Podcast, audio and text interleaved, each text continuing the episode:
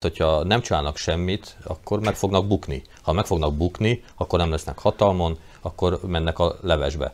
Itt nekünk az a legnagyobb problémánk, hogy nincs alternatíva, vagy ki jön utána.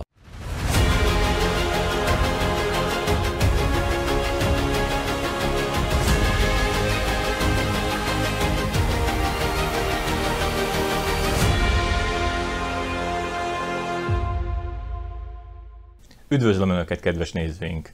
Önök a Címlapsztori című műsort látják, amelyben minden hónapban az aktuális témákról beszélünk, ami a közélet, a politika és az élet más területét is érinti. Köszöntöm Matus Tibort, Üdvözlöm. Hajtman Gábort, Üdvözlöm a kedves nézőket, és Langsarlő Mátyást. Hát kezdjünk is akkor bele.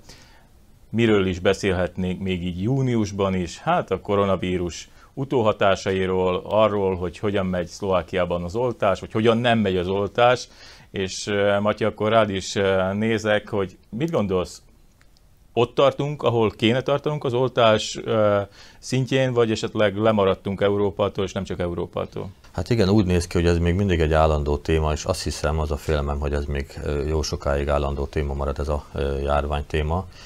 És hogyha konkrétan a kérdésedre válaszoljak, akkor azt tudom elmondani, hogy vagy tulajdonképpen én három szóval fogalmaznám meg Szlovákia oltási programját vagy stratégiáját.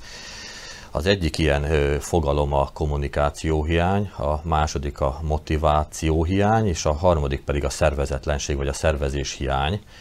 És amikor azt mondom, hogy kommunikációhiány, akkor arra gondolok, hogy szerintem noha láttunk azért kezdeményezéseket arra, hogy a kormány igyekezett egy pozitív oltási kampányt folytatni. Szerintem ez baromira gyenge volt, és nagyon alul teljesített ebben a kormány. Ebben sokkal több lehetőség lett volna, és ennek meg is lett volna a helye. Lett volna, vagy van, van még ezt esély javítani? Hát nagyon úgy néz ki, hogy egy, most egyre nehezebb, erre mindjárt kitérek, hogy miért, gondolom így. Ez mintha egy picit így egy ilyen elszalasztott lehetőség volt, de lettek volna benne tényleg lehetőségek. Amikor motiváció hiányról beszélek, akkor arról, arra gondolok, hogy az a helyzet, hogy, hogy semmiféle intézkedést szerintem nem láttunk a tekintetbe, hogy az embereket rávegyék arra, akik mondjuk vacilálnak, vagy akik eleve egyfajta elutasító álláspontot alakítottak ki magukban az oltással kapcsolatban.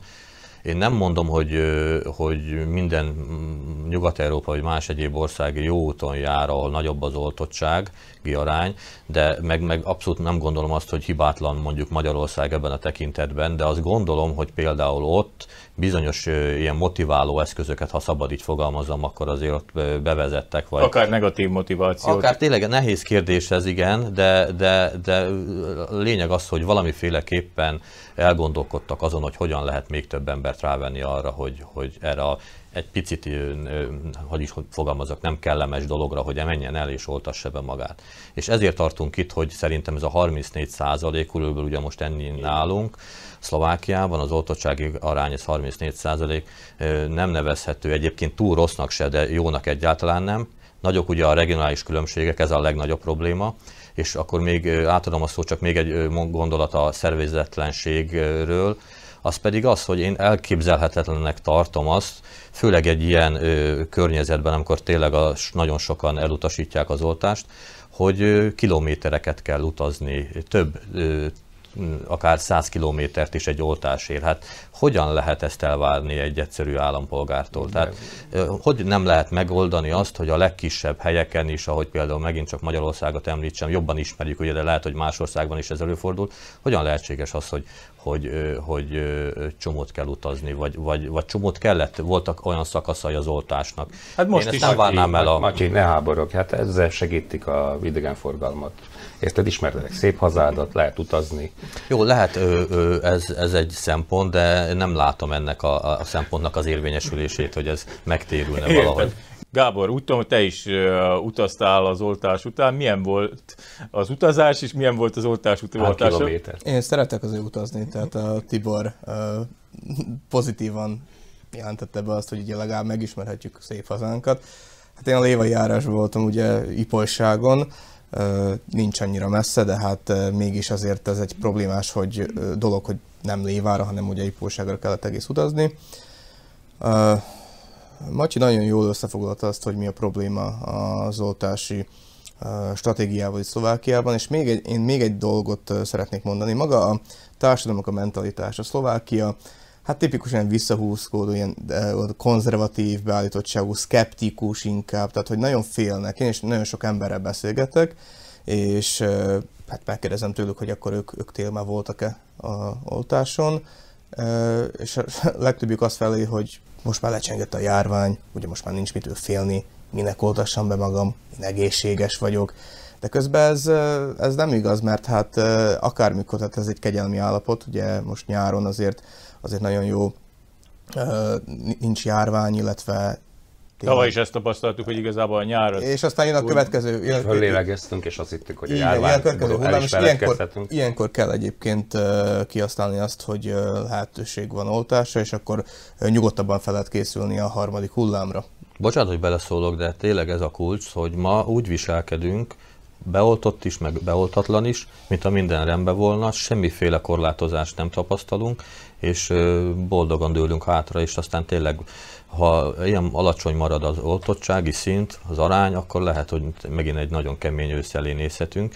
És a másik tényleg az, ami, hogy, hogy, hogy semmiféle plusz juttatás, vagy, vagy kedvezmény, vagy nem is tudom mi, nem, nem, jár, abból. Pá, nem jár abból, hogy leoltattad magad, illetve semmiféle negatívum, ha éppen most még nem, vagy nem is fogod, nem is akarod. De, de most többet vártál ettől a kormánytól. De ezt akartam kérdezni Tibor tőled, hogy szerinted ez, egy, ez a kormány elhibázott stratégiája, vagy egyszerűen a minisztérium, vagy a minisztérium alatt tartozó én, szervezetek nem működnek? Én csalódtam ebbe a kormányba, ebbe a kormányba ennyi van. Tehát azt, amit mondtál, Matyi, ugye három pontot fogalmaztál meg az oltási dologra. Én egy, egy szóval megmondom, pancserság ez az egész, amit csináltak. Tehát volt egy állapot ugye az év elején, amikor egekben voltak az járványügyi adatok, akkor az oltási kedv is óriási volt. Ezt nem tudták föntartani, azzal, hogy javultak a számok, de az is hozzájárult, hogy ugye nem volt vakcina. Aztán amikor a, beszerezte a, a Sputnik vakcinát a Matovics, akkor a külügyminisztere ugye megfúrta az egész kormány. Szóval ezek a botrányok segítettek. Az is pancserság, hogy elmegyek oltásra, kapok egy lapot, eljön ide a magyar külügyminiszter, hogy megtárgyalja, hogy fogadják el egymás oltási bizonyítványát, és akkor kiderül, hogy Szlovákia nem, Szlovákiának akkor még nem volt oltási bizonyítványa. Tehát most, most vakaróznak utólagosan, hogy, hogy akkor talán mink is állítunk két kétnyelvű oltási bizonyítványt. Csak kiállítnak egy olyan rendszert, ami a, rögtön az első nap lefagy, hogy minden rendszer, amit itt, e, itt a, két tárca működtet, vagy nem tudom melyik tárca működtet, és na, a Remisova na, Pontosan itt van, hogy mindenki, minden tárca külön működtet egy rendszer, nem egy egységes és rendszer. Egyébként tegnap meg, ez meg már ezek után tényleg végképp cinikusnak tűnik, hogy tegnap azt nyilatkozza a miniszterelnök, hogy egyszerű, átlátható, könnyen érthető szabályokra volna szükség. Hát akkor tessék munkához látni, ez, ez ilyen kijelentés szintjén, ez tényleg csak abszolút cinikusnak tartom. Én, én is olvastam ezt a hírt, és akkor azt gondoltam, hogy végül is ezt a Pe- Pellegrini is mondhatta volna, egy ez ellenzéki politikusnak tökéletes kijelentés lett volna, nem a miniszterelnöknek, aki nagyon mélyen benne van abban, hogy itt, itt. A felelős érte, így van, teljesen. A felelős érte, és ha olvastátok, írtam erről is, hogy tegnap például 65 ezer embert találtunk még várakozó listán, ugye ebben az úgynevezett csakárenyban, van, amiből körülbelül 50 ezer 29 év alatti volt. Ez azt is mutatja, hogy a 29 év feletti korosztály, aki már regisztrált, azoknak a nagyobbik része már legalább az első oltást megkapta. Most már, hogy 12 éven felülieket is regisztrálhatnak, ez azt jelenti, hogy nagyon nem tudunk hova lejjebb menni, tehát új korosztály, korcsoport nem fog tudni regisztrálni. Magyarul az, aki most június közepén úgy gondolja, hogy szüksége a vakcinára, az már regisztrálhatott. Tehát nem nagyon fog növekedni azok száma, ha csak a, azok száma, akik regisztrálnak, ha csak a kormány nem fog valamit tenni. Szerintetek, Tibor, Fog valamit tenni a kormány? Annak érdekében, hogy ezen változtasson? Nem hiszem, hogy fog tenni bármit is. Én attól félek, hogy, hogy nyakunkon lesz, ősszel nyakunkon lesz a negyedik hullám, és majd akkor fognak az emberek elkezdeni gondolkozni. ilyen eső után köpönyek. Csak az lesz itt a baj, hogy, hogy pont ez lesz itt a társadalmi igazságtalanság, hogy amikor nyakunkon lesz valóban ez kísért, ebben igazat adok Tibornak, meg hát egyetértek vele, hogy jön a negyedik, vagy már ki tudja, a hanyadik hullám ősszel, és akkor leszünk mi beoltottak, vagy akik beoltották magunkat, és ugyanúgy, fog minket érni, ugyanúgy fognak minket érni a korlátozási vagy korlátozó intézkedések, mint azok, akiket nem. Tehát most csúnyán fogalmazva, lehet, hogy együtt fogunk szívni azokkal, akik egyébként ö, ö, elmulasztották az oltást. Tehát ezt valahogy azért ö, ö, ki kell küszöbölni a kormánynak, tehát valamit lépnie kell, Ebbe és, de én se látom, én se látom azt, hogy, hogy valamit megmozdulna. Gábor, rád nézek, mert én azon gondolkodom, hogy egyre több ember fogalmazza meg azt a véleményt, hogy talán a kormány nem is véletlenül csinálja azt, amit csinál, vagy nem csinálja azt, hanem az érdeke, hogy ez a helyzet még így fönnmaradjon, mert így tud kormányozni. Hisz ebben, hogy ez, ez szándékosság is lehet ebben? Hát ezt, ezt nehéz megfogalmazni, én nem vagyok az a típus, aki az összeesküvés elméleteknek a híve. De való igaz, hogy szerintem a kormány gondolkodik abban, hogy, hogy tényleg ezt az oltási stratégiát valahogy kicsit felgyorsítsa. De az az érdekes, és a Tibor is mondta, ugye, hogy, a, hogy a kormány teljesen elhibázta az oltási kampányt, de még mindig ezt tehet azért, hogy az oltási kedv megnövekedjen, ha, ha beindulna egy, egy markánsabb kampány, egy, egy olyan üzenet, hogy, hogy tényleg, hogy, hogy a, a, a koronavírus vakcina az egy a szabadságot jelenti, a kiutat jelenti, illetve híresebb emberekkel. Például Magyarországon több híres embert De milyen megkértek. jelent kiutat, hisz most már azt De- halljuk, de hogy sőt- ugyanúgy sőt, utazhat, ugyanúgy de- de ugye- Sőt, mást is mondok, tehát ugye Magyarországon nagyon erősen a beoltottsághoz kötik bizonyos tevékenység elvégzését. Erről beszélek én is, Ö, jó, ezt sokan szidják. Valahol azt E- mondják, hogy e- diszkrimináció ez egyébként, Tibor. Tudod mit? Én nyugodtan diszkriminálom azt, aki nem hajlandó magát beoltatni. Mert ezzel az, az, aki nem hajlandó magát beoltatni, az a közösség többi tagját veszélyezteti. Ezt mondjuk ki nyíltan így. Ezzel biztosan sokan fognak támadni, hogy ezt Nem baj. állítod, de ha már előhoztad Magyarországot, akkor térjünk rá a másik témára. Tehát Magyarország-Szlovákia összehasonlítása ebben a koronavírus sújtotta helyzetben hogyan is néz ki? Hát úgy tudom, hogy Orbán Viktor most bejelentett eh, Most a gazdasági, gazdasági intézkedéseket, és térjünk rá akkor egy kicsit a gazdaságra, és Tibor, te tudsz erről többet, mint a gazdasági rovatunk vezetője. Én szerintem nem lehet összehasonlítani egyáltalán a kettőt, tehát uh, Szlovákia nagyjából a, gazdaság, a járványügyi intézkedésekre elköltötte a GDP-nek azt a 4-5 százalékát, a Magyarország a dupláját, tehát 10-11 százalékát, és Magyarország nem állt le. Sok-sok elemet jelentettek be az elmúlt héten, csak példaként mondok, ami, ami más, mint nálunk. Tovább meghosszabbították a banki moratóriumot, ami egy ugye kérdéses, idő, kérdéses de hát ezt majd a magyar kormány lemecseli a bankokkal. A, tovább biztosítják a kedvezményes hiteleket, beruházás ösztönzőköt, és ami a leghangsúlyosabb bejelentés, ugye Orbán Viktor bejelentette azt, hogyha 4,2%-os GDP növekedéssel számolt a kormány költségvetésben, ha elérik az 5,5%-ot, tehát egy plusz pénz lesz a költségvetésbe, akkor elengedi a szülő, a gyermekes szülőknek a, a 2021-be befizetett személyi jövedelemadóját, ami 1 milliárd eurónyi összegről van szó, de azt, de azt hiszem, az hát lebontva minden családnak jól fog jönni. Na most, ha ezt összehasonlítjuk a, a szlovák intézkedésekkel, hát akkor itt látunk egy, egy, egyrészt komoly összeget kifizetni a Kurzarbeitre, cirka most már lassan köz, 1,6-2 milliárd közötti összeg, most nem tudom pontosan mennyi, és aztán soká semmi. Tehát akadozott ez a támogatása a turi, turi, turisztikai ágazatnak, akadozott a bérleti díjak támogatása, de azt, hogy látnánk valamilyen beruházás ösztönzési támogatásokat, jó, nagyon rövid idő, ö, 9 hónapos volt a bankhitel fizetésének moratóriuma, ugye közben a járvány az mondjuk tartott több mint egy évig, és még számtalan példát mond, mondhatunk, de azt látni, hogy tehát ugye a magyar filozófia az, hogy kanyarba előzni. Tehát most, amikor válság van, akkor belenyomni a pénzt a gazdaságba, akkor valami versenyelőnt megszerezni a, a régiós versenytársakkal szembe, Szlovákia pedig ebbe teljesen lemaradt. Vagy te hogy látod egyébként, mennyire, mennyire tud nyertesként kijönni Magyarország ebből az egész helyzetből?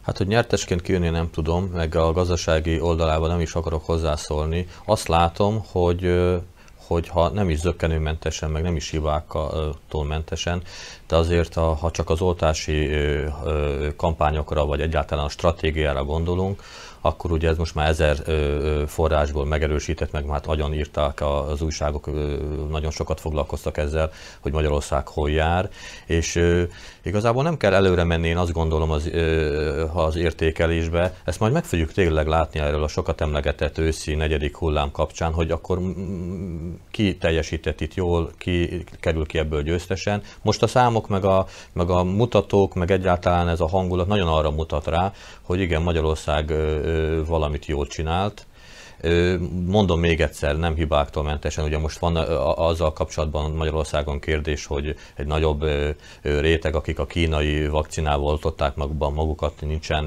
orvosi vizsgálatok után, kimutatták, hogy nincsen ellenanyag a, a szervezetükbe, lehet, hogy voltak apró hibák, de mégis, ha csak a számokat látjuk most így egy kicsit mi távolról, akkor azt mondjuk, azt kell mondanunk, hogy, hogy, hogy, hogy egyenlőre a régióban vagy Európában ott vannak a a kérdésedre válaszolva a nyertesek között. Ősszel meglátjuk, hogy, hogy valóban nyertesek lesznek-e. Még, még kiegészíteni meg, hogy, hogy egyik mutató, ami, ami nagyon látványosan mutatja, azok a beruházások. Tehát a Magyarország a válság ellenére ömelni tudta a külföldi beruházásokat az előző 19-es év 140 ára Ugyanez a mutató nálunk 82 kal visszaesett. Szóval itt, itt jön az, hogy, hogy nem, teljesen nem, más nem, szinten pörög a gazdaság. Teljesen más szinten és, gondolkoztak és, a válságkezelésről. Ezt a gyanlódal is érdemes megközelíteni, hogy szerintem el fog jönni a, az idő, amikor az emberek tényleg akkor pláne, hogyha megint újabb és újabb hullámok elé kell néznünk, nagyon elégedetlenek lesznek. És a tétlensége a szlovák kormánynak, a gazdasági miniszternek, vagy a pénzügyminiszternek ezekben a kérdésekben szerintem előbb-utóbb vissza fog hullani rájuk, vagy vissza fog fordulni rájuk. Ugye utalok erre az összeesküvés elméletedre. Tehát nem érezhetik magukat biztonságba, vagy hogy csak tovább kormányozzanak. Pedig biztonságban érzik magukat is. Gábor, Téged kérdeznének, hogy mit gondolsz egyébként? Lehet ahhoz is köze ennek az egész eh, politikai megoldásoknak, hogy Magyarországon ugye kevesebb, mint egy év múlva választások lesznek, Szlovákiában pedig azt érzi a jelenlegi kormányzó hatalom, hogy mégis egy éve eh, kaptak bizalmat a szavazóktól, volt egy erős felhatalmazás, hogy már le akarják váltani a baloldali kormányzatot, hogy így többet eltűr tőlük, vagy többet eltűr nekik a, a polgárok, a Szlovákia polgárai, mint Magyarországon? Látsz egy ilyen fajtát? Tehát, hogy Magyarország minden áron bizonyítani akarja, hogy ez a kormány meg tudja csinálni, Szlovákiában meg nincs szükség arra, hogy nagyon bizonyítsanak. Hát azt látni, igen, igazad van, hogy Magyarország ezt a témát beemelte a kampányukba, tehát ugye Orbán Viktor, ha jól tudom, múlt héten jelentette ki azt a Kossuth Rádióban, hogy ugye két fontos prioritás van külpolitikai probléma, ugye a, a járványhelyzet és a migráció, és hát ezzel összekapcsolta tulajdonképpen a Fidesz azt, hogy a, hogy a, a járványkezelést, a pozitív járványkezelést azt, hogy, hogy minél több embert beoltottak, ezt hát ilyen kampányként használják fel. Mm. Hát ez meglátjuk, hogy mennyire tudják sikeresen kommunikálni. És Szlovákiában a... ugyanezzel szemben viszont látható az, hogy, hogy ez hát Szlovákiában, okoz? Szlovákia egy kicsit más ugye eset, hát itt ezért nincs egy teljesen járványkezelési terv se, tehát hogy itt el, eléggé uh, szétszórtak a, uh, szétszórt a kommunikációt, tehát hogy a Matovics, Matovics kezdte a járványkezelés, aztán átadta Hegernek, ugye itt miniszteri váltások is történtek, ugye egy kicsit teljesen más a történet, Viszont még visszatérnék Magyarországra, ugye azért is, az is fontos megemlíteni, hogy Magyarország már a jövőre néz, tehát, tehát hogy van stratégiájuk és tervük, azzal kapcsolatban, hogy ha vége lesz a koronavírusnak, akkor a gazdaságot hogyan fogják újra nyitni. Tehát ők azzal számolnak, hogy a, az oltási kedv az, az nagyon nagy, illetve nagyon sok embert oltottak be, és még fognak beoltani, és hogy bizonyos idő elteltével már azon is tudnak gondolkodni, hogy a gazdaságot hogyan tudják megerősíteni. Eddig ez a tervük, meglátjuk, hogy fog. Én abban azért, én... én abban azért bocsánat, igazat adok neked, Péter, hogy érdemes azért a, ezeket a magyarországi intézkedéseket, amit előbb a Tibortól hallhattunk, számokat, bejelentéseket, annak a szemüvegén keresztül nézni, hogy valóban ott már nagyon keményen izzik egy kampány, egy választási kampánynak a kezdete, vagy most már nem tudom, hanyadik lépcsőfokánál járunk. Itt ilyen szempontból ebben teljesen egyetértek veled Szlovákiában, hogy mondjam, nyugisabb, vagy mondjuk kevésbé zavarosabb a helyzet. Jó, de hogyha ezt humorosan akarom fölfogni, tehát még nyugodtan adódhat abból adódóan is, hogy egy néhány százezer aláírásról még fog dönteni az alkotmánybíróság, hogy Szlovákiában elő, előbb lesznek választások, mint Magyarországon, tehát még megélhetjük azt, hogy jövő februárban is Kétség, szavazni fogunk. Kétségtelen, hogy közeledik Magyarországon a választási kampány, és a, ugye az a személyi jövedelem adó, amit majd választás előtt mondjuk egy-két hónappal fognak kifizetni a, a szülőknek, az, az bizt, valószínű be fogja folyásolni a választási hajlandóságot, vagy hogy hova húzzák be a keresztet. De a másik oldalon azt is látni kell, hogy az Orbán kormányzás az elmúlt választási ciklusban világosan látszódnak az irányvonalak, világosan látszódnak a célok, világosan látszódik az, hogy mindig 2%-kal magasabb növekedést akar, mint az Európa Uniós átlag, tehát ezek megvannak. Ha nem lett volna járvány, akkor is lett volna egy, egy másfajta cél, amit, amit követni akartak volna. Most ez egy szerintem huszárvágás volt, amit csináltak ebbe a válságkezelésbe. Kevés állam merte ezt meghúzni. Ha annyira populisták lettek volna, ha annyira, hogy mondjam, a választói referenciákra, referenciákra törekedtek volna, akkor elmentek volna a Kurzarbeit felé, tehát a, a helikopter pénz felé, és, és így szórták volna a pénzt. Ők nem ezt tették, hanem a beruházásokat ösztönözték. Bocsánat, kiegészítetek, sikeresen tudtak kommunikálni, és ez is azért nagyon hozzájárult ahhoz, hogy a társadalomban egy ilyen uh, nyugodt állapot uh, Igen, hát ez a kommunikáció. A sikeres kommunikáció azért. És egy fontos, fontos dolgot még azért említsünk meg, hogy a Szlovákiában a szlovák kormánya az a baj, hogy nincs gazdaságpolitikája. Ugyan, és ez, ez nagyon egyszerű okra vezethető vissza. Ha Matovics mond valamit, akkor a Szulik azt ellenezni fogja. Így, így kormányozni nem lehet, így nem lehet közös célokat felállítani. És, és, és fordítva nem... is igaz. Mi? Ha Szulik mond valamit, akkor Matovics fogja ellenezni. Igen, igen, igen. Tehát igen. ha ezt mondjátok, a... akkor felesleges is azt megkérdeznem, hogy mi az, amit Szlovákia tanulhatna Magyarország? Hát azt, azt kell tanulni, hogy meghatározni először a célokat, kitalálni, mit csinálni, és aztán együtt tessen Én dolgozni. elmondom, a jó kommunikáció, a sikeres kommunikáció. De a kommunikáció önmagában még nem elég, legalábbis... Hát, de egy alap, alap kell, hogy legyen. Nem, nem, nem, társadalom belül kell egy biztonság. Nincs igazad, először a, azt kell tudni, hogy mit fogunk csinálni. Mit akarunk elérni, és mit fog, hogyan fogjuk elérni, és mivel. Matyi, te ha ez megvan, utána hát elkezdeni kommunikálni. Igazából nagyon tanácsokat én, tehát mindenki a saját bőrét viszi a vására. Tehát, hogyha nem csinálnak semmit, akkor meg fognak bukni. Ha meg fognak bukni, akkor nem lesznek hatalmon, akkor mennek a levesbe. Itt nekünk az a legnagyobb problémánk, hogy nincs alternatíva, vagy ki jön utána. Tehát ez egy megint egy messzire vezető kérdés, de hát most mit tegyünk? Ha Matyi, a... Matyi, Matyi még, még egy dolog, hát az ennyi. a baj, hogy, hogy ez, ez ennek a kormánynak, szlovák kormánynak elvileg a mandátum még három évig szól. És, és ez a szerencsétlenség, ez három év alatt nagyon sok... Láthattunk már egy neves kormányfőt, aki 2006-ban egy nagyon, hát nem mondom ki, de hát el igen, tehát eh, ha, hasonlóan... Tehát pár év alatt el lehet igen, de én nem vagyok benne biztos, igen, de nem vagyok benne biztos, hogy kitölti ezt a három éves ciklust még, hogy mandátumát a kormány. Tehát Na, a levegőbe lóg az előválasztás. Elő... Előre hozott, előre hozott választás. Köszönöm. Nálam sincs kristálygömb, tehát hogy azért ezt nehéz megmondani. Matyi de... éppen fölhozta az alternatívát, és akkor térjünk át a harmadik e, e, témánkra. Gábor, téged, mint politológust kérdezlek, hogy az elmúlt napokban napvilágot, felméré, napvilágot látott felmérések azt mutatták, hogy a szövetség ismét túllépte azt az 5%-os parlamenti küszöböt, és most már nem először. Változók ezek a felmérések, tehát hogy, hogy mikor van 5% alatt és mikor 5 felett. Mit gondolsz, hogy minek köszönhető ez az 5% feletti mérés?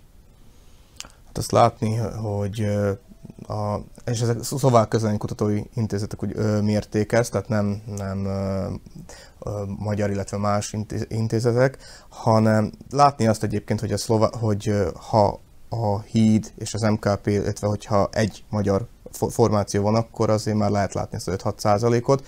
De ezzel én nagyon vigyáznék, mert régebben az MK, és többször is el szoktam mondani, hogy az MKP-t is szokták 5 százalék fölé mérni, de mindig a választások előtt azért megmutatkozott az, hogy, hogy azért nincs meg az az 5 százalék. Tendenciáról beszélünk, mert ugye mondtad azt, hogy valamikor... Öt... Itt tévedsz. A, úgy szokták mérni a szlovák ügynökségek, és ezt megfigyeltem, hogy nem közvetlenül a választás előtt, hanem jó-jó pár hónap előtte, előtte, tehát fél évvel, három éve, egy éve előtte, akkor mérték a parlamenti küszöm fölé. Hát és, és utána, egyébként. közvetlen választás előtt pedig a parlament, jóval a parlamenti küszöb alá, tehát jóval az alá, mint, mint ahogy a, a valódi vála, amit aztán a választásokon elért. Tehát, hogy egyszerűen elkedvelítsék a magyar választókat. És, és a, menjünk egy kicsit bele a matematikába, ezt nagyon könnyen megtehetik, ugye van, csinálnak egy ezres mintát, ebből azt mondjuk, hogy 8 és 10 százalék közötti a magyar, tehát 80-90 magyar nem biztos, hogy tükrözi azt a 400 ezeres közösséget.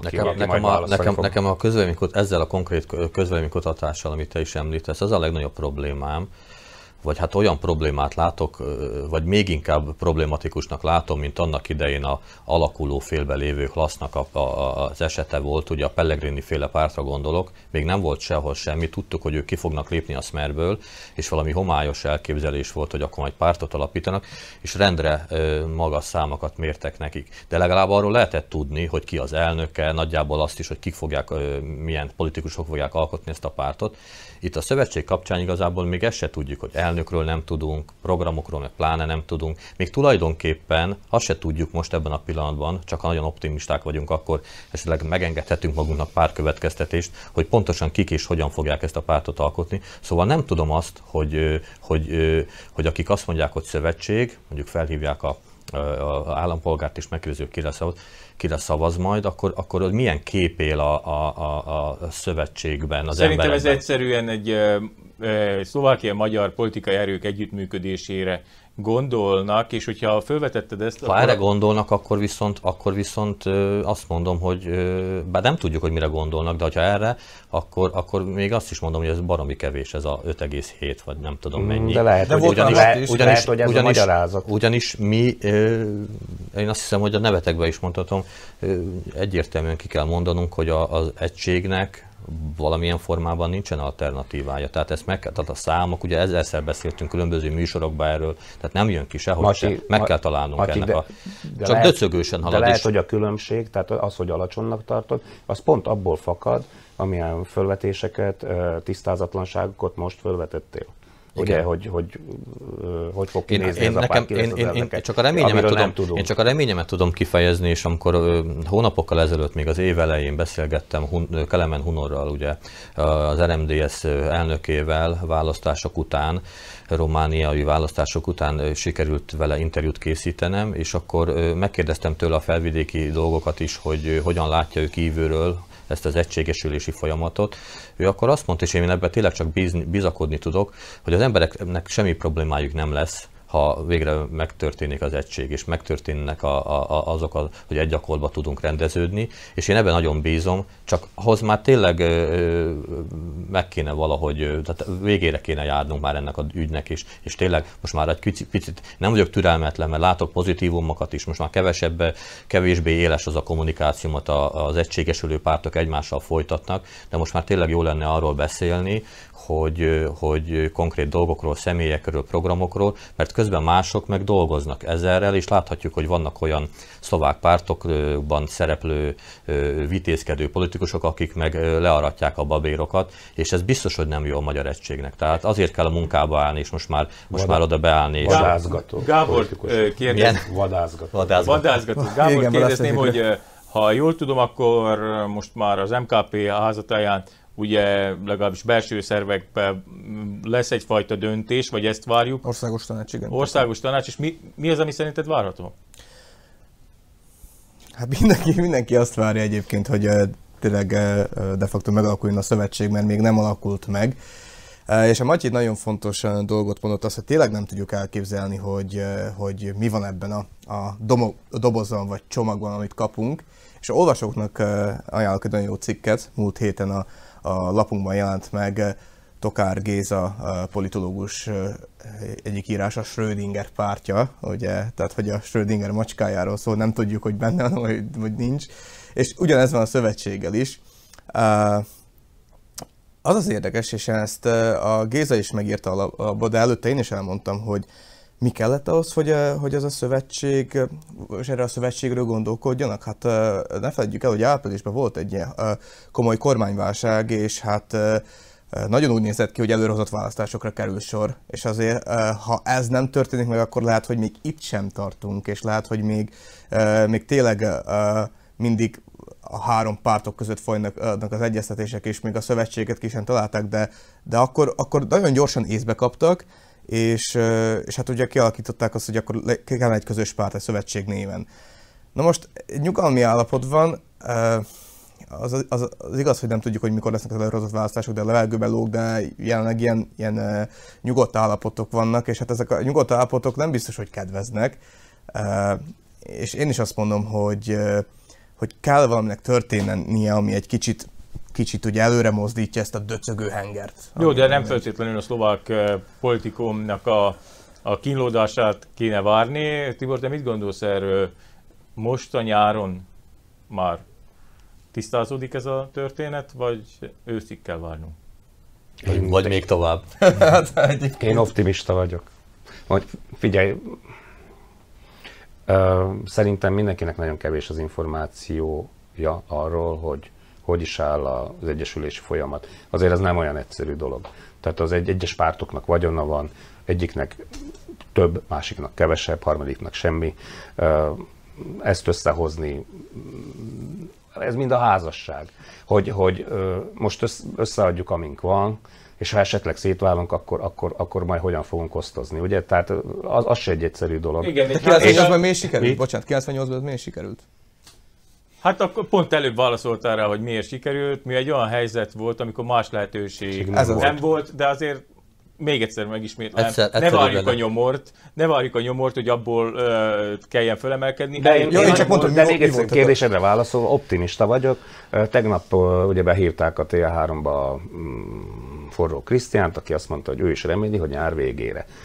Tartom hozzá. Én, én, én csak azt mondom, hogy én nem kell szerintem félni attól, hogy itt lesznek konfliktusok nem kell attól félni, hogy lesznek áldozatok, mert lesznek. Biztos, hogy lesznek sérelmek, meg érdekütköztetések. Utaltunk itt ugye az OT-ra, utalt itt Tibor arra, hogy azért csomó mindent kell ugye párhuzamba állítani. Lesznek. Csak ezen most már nagyon gyorsan túl kell lenni, hogy ne erről beszéljünk, hanem arról beszéljünk, hogy el, vagyis hát, hogy elkezdhessünk beszélni arról, hogy, hogy akkor hogyan képzeljük el és megteremteni ennek a elvi, politikai, mindenemű alapját ennek az egységnek. Hát biztos, hogy lesznek. Biztos, hogy nehéz kérdés például az, ami ugye most az MKP előtt áll, hogy mi legyen mondjuk az alapszervezetekkel, a helyi alapszervezetekkel hogy most akkor azok eltűnnek, nem tűnnek. Csomó mindent tényleg meg kell beszélni, lehet, hogy lesznek kilépések is, lehet, hogy lesz olyan MKP-s vagy hidas, ugye már volt is, akik elégetetlenek. Kilépnek vagy a pártból, vagy az elnökségből, vagy nem tudom honnan. De, de ezeken, ez, ezt mondom, csak ennyi a legfontosabb, hogy ezt minél hamarabb le kell rendezni, el fogják felejteni az emberek, mert nem szerelemházasságról beszélünk, ahogy Tibor példájával példálozzak itt, vagy vigyem tovább, hanem kényszerházasságról lesznek ilyenek, túl kell lépni és menni kell és dolgozni kell szerintem, mert tényleg nem elég hangsúlyozni, hogy ennek jelen pillanatban ennek az egységnek nincsen semmiféle alternatíva, legalábbis, ha nem akarjuk azt, hogy, hogy különböző kis konglomerátumokként a magyar politikusok vagy csoport, politikusi csoportok szlovák pártokba vagy listákon politizálva de, jussanak be. De hát, nem, nem, nem, nem, ezzel sincs bajom nekem. Hát milyen jó dolog, amikor egy ember oda mehet, és azt mondhatja, hogy én egy pártelnök vagyok, nem? Kire utalsz? Most legyél hát, konkrét. Hány pártunk van? Nem is tudom. És még hány pártunk lesz? Igen, tehát hogyha nem lesz egység, akkor valójában én teljesen egyetértek Matyival azzal, hogy igen, ez egy olyan állapot, amiben egységre van szükség, ezt csak úgy tudjuk elérni, hogyha keményen dolgoznak azok, akiknek ezen dolgozniuk kell, és az, hogy most 16 vagy 18 vagy akár 50 magyar pártra szakadjunk, és úgy nézzünk ki, mint amivel sokan vádolják a magyarságot, hogy ahol ketten vannak, ott három pártot alakítanak, tehát ezt ezen már túl kéne lépnünk, és azon is túl kéne lépnünk, hogy egyéni sérelmeket helyezünk előtérbe, mivel egy közösségről van igazából szó, és talán még azt kérdezném így a végére tőletek, hogy mit vártok egyébként a szövetségtől, mint politikai pártól a jövőben? Szerintetek, ha már a Matyi fölhozta, hogy a jelenlegi kormánynak nincs alternatívája, lehet egy magyar párt alternatíva egy jövőbeli kormányhoz? Én azzal kezdeném egyébként, hogy egy nagyon fontos szövetséges lehet például az adott pártoknak. Nézzük. Melyen adott pártoknak? Például a, a jobb közép, vagy például a centrumhoz, nép, néppárthoz, tehát hogy azokhoz, akik, akik most kormányoznak. Elképzelhetőnek, De tehát, hogy egy előrehozott választások után ezek a pártok még kormányalkotók lesznek?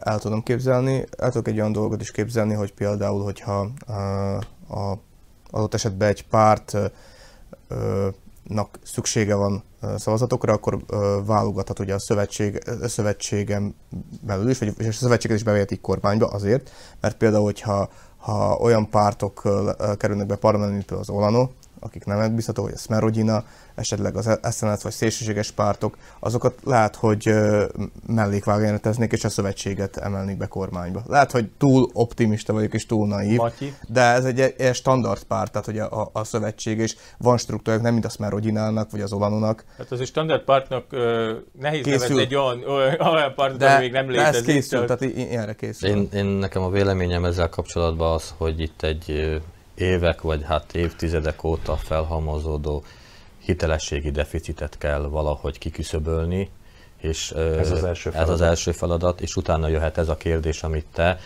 feltettél. Ha ez sikerül, akkor gyakorlatilag jó úton fog járni a magyar érdekképviselet, mert azt láttuk a múltban, nem is olyan régen, a régmúltban, hogy mindenáron kormányozni, meg mindenáron a hatalom közelébe, a húsos fazék közelébe lenni, az nem kifizetődő, már, már nem elég a magyar választónak. Tehát rendezzük először mi ezt a deficitet, valahogy próbáljunk egy hiteles pártot ö, ö, ö, ö, kialakítani, vagy hát a politikusaink kialakítani, és én azt mondtam előbb, hogy ugye lesznek viták, és ezen túl kell jutni, azt se gondolom, hogy a jövőbe sem, amikor már megalakul majd esetleg ez az egység, akkor se lesznek viták.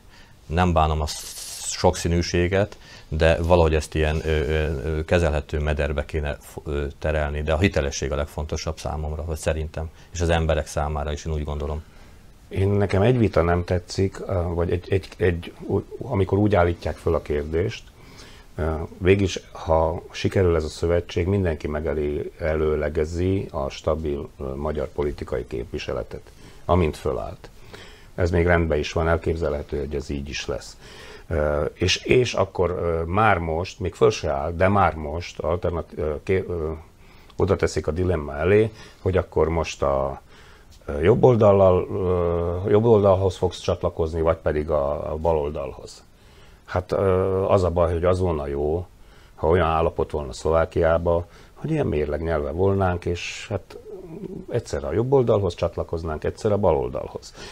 Csak ehhez a jobb oldalnak végre, hogy mondjam, potensé kellene várnia, meg kellene tanulnia kormányozni, hát a bal oldalon meg, meg ki kellene vennie, le kellene vetközni a ficoféle örökséget. Bocsánat, én ezzel, ez van. én ezzel vitatkoznék egyébként, Tibor, teljesen jogos, amit mondasz, hogy ez lenne a legjobb, viszont nem, nem vagyunk abban a helyzetben, tehát nem, nem olyan erős a magyar közösség sem, illetve itt azért vannak történelmi hagyományok, hogy azért a, nézzük az MKP-t, hogy a jobb, mindig a jobb oldalon, mindig a jobb oldali pártokkal tudott kormányozni, és hát itt Szlovákiában baloldali nagyon nem tudok elképzelni egy